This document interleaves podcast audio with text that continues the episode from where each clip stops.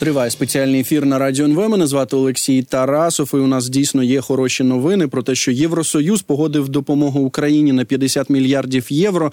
Усі 27, 27 країн-членів е, Європейського союзу е, погодили пакет допомоги Україні, який раніше заблокувала Угорщина. А про це повідомив президент Європейської ради Шарль Мішель. За його словами, таке рішення забезпечує стабільне довгострокове передбачуване фінансування для Києва.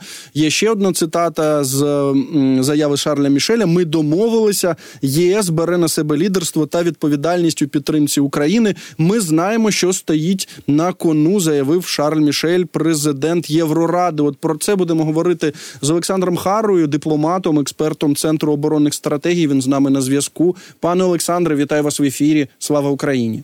Доброго дня, пане Олексію, героям слава. Ми пам'ятаємо, що ще буквально день тому е, прем'єр-міністр Угорщини Віктор Орбан е, робив заяви про те, що треба переглядати кожен рік, і знову висував якісь вимоги. Я знаєте, побачив е, фотографію, де там здається на сніданку якомусь зустрічаються Орбан, там Шольц, Макрон, Джорджія Мелоні, Урсула фон дер Ляйн, Шарль Мішель. І Орбан виглядає дуже нещасливим. Як ви гадаєте, а що сталося? Чи знову його десь закривали? Працювали в туалеті чи ще десь. Як ви зрозуміли е, ситуацію? Ну йому складно було протистояти тиску, який е, європейські лідери і фактично європейські структури вчинили впродовж кількох тижнів. Була і ну ви знаєте, з самого початку намагалися з ним по-доброму розмовляти і розблокували 10 мільярдів євро е, заблокованої допомоги, але це не вирішило проблему. Потім е, була стаття про те, що буцімто європейці вже накидали такий план, який може обрушити е, угорську економіку, і звичайно, що вона не є такою потужною і надзвичайно залежною від, е, скажімо так, не лише загальноєвропейських таких умов.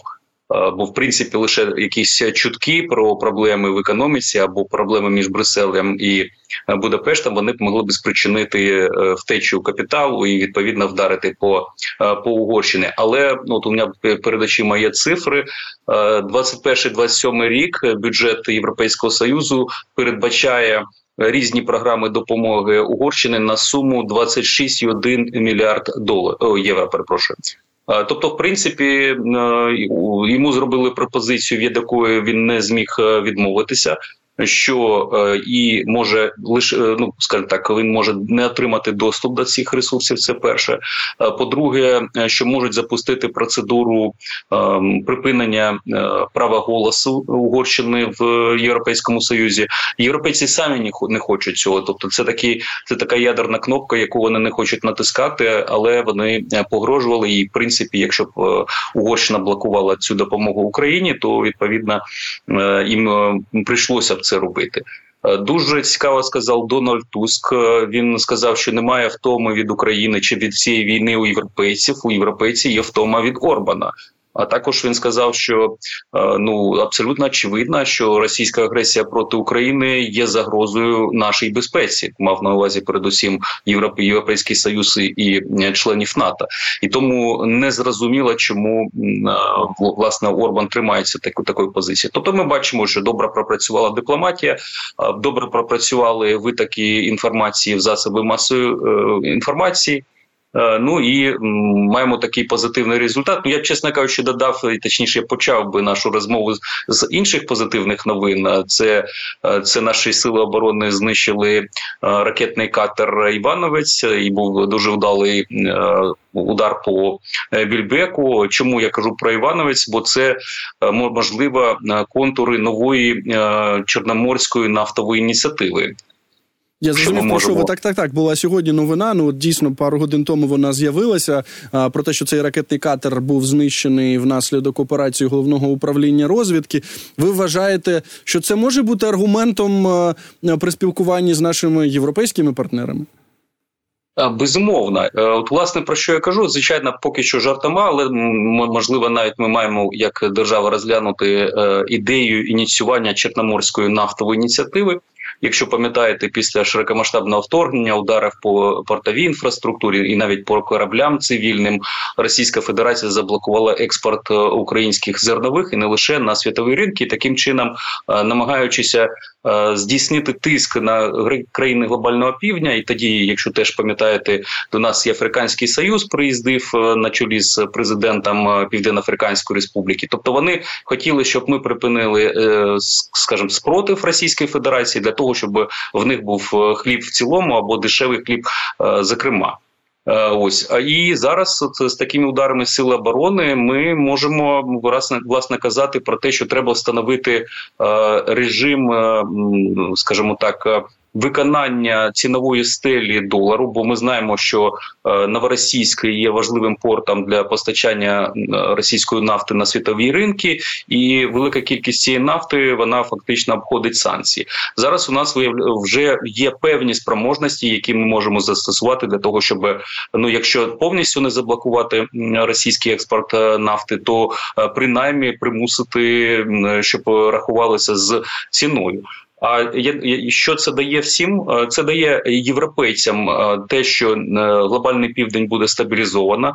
Я маю на увазі те, що наше зерно йде на ті ринки і в тих країнах є економічна і соціальна стабільність, і не буде хвилі біженців, іммігрантів спричинених конфліктами, е, причиною якої могли би бути ну, нестача продовольства, ну і інша е, шкідлива діяльність Російської Федерації, передусім. Ось тому це наш внесок і в європейську безпеку, і в е, загальну світову безпеку через продовольство. Ну також знищення Чорноморського флоту Російської Федерації є наш внесок в загальноєвропейську безпеку безпеку, оскільки е, передусім це інструмент Російської Федерації, щоб погрожувати країнам-членам НАТО і у випадку конфлікту. А про це е, більше і більше вже кажуть в європейських столицях, навіть в соціал-демократичної е, партії Німеччини, яка традиційно була проросійська, і вони намагаються намагалися точніше завжди якось е, замирити е, Російську Федерацію. То знищення Чорноморського флоту це буде більше безпеки для наших європейських друзів. Я вже не кажу про нас, бо ці ракетні катери і кораблі Чорноморського флоту це те, що ну фактично скажімо так, загрожує життю українських цивільних, нашій інфраструктурі. Я вже не кажу про військових. Та та звичайно, ну це те, чим вони тероризують Україну і можуть це робити регулярно. Знаєте, ну ми з вами трошечки віддалилися від е, рішення Євросоюзу, але це е, дуже також цікава тема. От ви кажете про те, що Європа має все таки розуміти, що от знищуючи Чорноморський флот, збройні сили України гарантують безпеку Європи. Але от розуміючи це, все таки здається вони не готові надавати нам засоби для знищення е, цього російського флоту. Бо ми, в принципі, бачимо, що ті морські дрони, які ми використовуємо, ну з тією інформацією, яка є публічною, це все таки наші власні розробки. Так і е, щось ми не бачимо е, бажання наших європейських друзів інвестувати в це. Чи я помиляюся? Да, на жаль, на жаль, залишається помилкова стратегія Сполучених Штатів, така рамка, яка була на на нас накладена, що ми не можемо використовувати західну зброю по е, власне російській території. Хоча зрозуміло, що російські кораблі, які перебувають на території тимчасово окупованої автономної республіки Крим, міста Севастополя, вони є цілком е, легітимною воєнною ціллю. І звичайно, що було би е, абсолютно правильним в цього року, коли буде розблокована. Я сподіваюся, що вона буде найближчим часом розблокована допомога з боку Сполучених Штатів, і що будуть і змінені ці рамки, оскільки ну фактично за таких умов, які нам було нав'язано, не неможливо виграти цю війну, бо ми не можемо поставити перед собою політичну ціль. А ви знаєте, що будь-яка війна, передусім, це політика. Ми не можемо поставити політичну ціль е, повалення путінського режиму або, е, скажімо так, зміну е, ну фактично політичну в Російській Федерації. Ми не можемо наносити удари по власне російській території, там де є сукупчення сил та засобів Російської Федерації, які потім входять на нашу територію. Ну і звичайно, що це є абсолютно неправильним, бо ми фактично маємо воювати на власній території. Ну навіть ви знаєте, навіть якщо ми наносимо удари по е, тимчасово окупованій території, знищуючи оцю наволоч, яка е, прийшла до нас, але все одно це наша територія, і звичайно, ми все одно руйнуємо е, нашу інфраструктуру. І звичайно, краще було би перенести цю шкоду на територію супротивника, щоб е, їм е, потрібно було і захищати е, себе більше, а відтак витягувати ті ресурси, які є власне направлені проти нас. А по-друге, щоб вони витрачали гроші на те, щоб е, ну відповідно відновлювати критичну інфраструктуру, ті ж саме дороги, мости і і, так і таке інше. Але поки що ми не переконали а, е, тих людей, хто сидить в Вашингтоні, що вони помилялися по відношенню а, е, до того, що можна. Е, е, надати Україні стільки зброї, щоб ми нанесли відчутну поразку Росії десь на якомусь одному з напрямів, і потім Російська Федерація пішла би на е, домовленості з Україною, пішла б на дипломатію. Дипломатія працює виключно в один бік. Українська дипломатія, і в принципі, це щоб постачали нам зброю, щоб допомагали нам економічно, гуманітарно, для того, щоб ми продовжували цю війну більше, скажімо так, темпами більшими. Е, і тоді це наблизить е, завершення цієї війни, звичайно, через українську перемогу. Інакше це просто буде в знищення чи е, спустошення ресурсів, в тому числі найцінніших українських людей. І звичайно, що така ціль, наша ціль, перемога і мир тривалий, справедливий. Вона просто буде, якщо не досяжна, то досяжна ну в дуже ідеальній перспективі. Пане Олександре, ну от повертаючись так до цього рішення, дуже важливого для України про допомогу Україні на 50 мільярдів євро від Євросоюзу. Е, знову маю повернутися до е, того, сказав, що сказав е, президент Євроради Шарль Мішель. До речі, Шарль Мішель, який відмовився спочатку, хотів піти з цієї посади, потім відмовився йти з посади. Там ще була загроза, що Орбан може стати на його місце. Але зараз не про це. Він сказав про те, що Європа, Європейський Союз бере на себе лідерство. Так, ну в сенсі лідерство у підтримці України. Е, чи дійсно можна говорити, що от зараз з тими проблемами, які має допомога Україні в Сполучених Штатах Америки в Конгресі США, з тим, що Дональд Трамп може знову стати президентом Сполучених Штатів Америки, що тепер допомога Україні це безпосередньо відповідальність Європи? Ну скажу в історичному е, в історичній перспективі слід віддати належне, що в 2022 році керівництво Європейського союзу показало себе справжніми лідерами. Бо, якщо пам'ятаєте, в 2014 році була дуже е, таке, знаєте, млява реакція європейців, е, знов таки європейських структур, і фактично е, Ангела Меркель і Франсуа Оланд вони очолили і підтримку України, і перемовини з Путіним. А в 22-му році все відбулося набагато краще для нас, тобто більш інші особистості. Але мені здається, просто дуже важливо, що з 2014 року відбулася певна еволюція мислення і розуміння загроз боку Російської Федерації, але е, і на скажімо так на додаток до лідерства е, структурного європейського є ще лідерство країн найбільших економіки. Власне, ви вже казали про цю світлину, е, де був Орбан, був Шольц, Макрон, Мілоні і кілька інших посадових осіб, точніше лідерів. Тобто, це дійсно є лідерство, і звичайно, нам хотілося б більше, і передусім з точки зору озброєння. І звичайно, ми можемо нарікати тому ж самому Олафу Шольцу, що е, досі е, нам не надали е, торуси ті ракети. Ось але однозначно європейський союз перейнявся українською проблематикою, зрозумів, що Росія є загрозою. Чи стане європейський союз замінником американської допомоги? Ми ще побачимо. Звичайно, що вони сподіваються, що вибори в Сполучених Штатах можуть повернутися більш сприятливо для європейських демократій.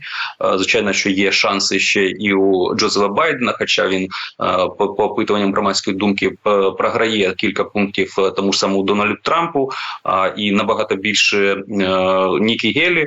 Звичайно, що є Нікі Гелі, яка є прихильністю трансатлантичної єдності, прихильністю допомоги України, і будемо сподіватися, якщо республіканці виграють ці вибори, то Нікі Гелі буде президентом, а не Дональд Трамп.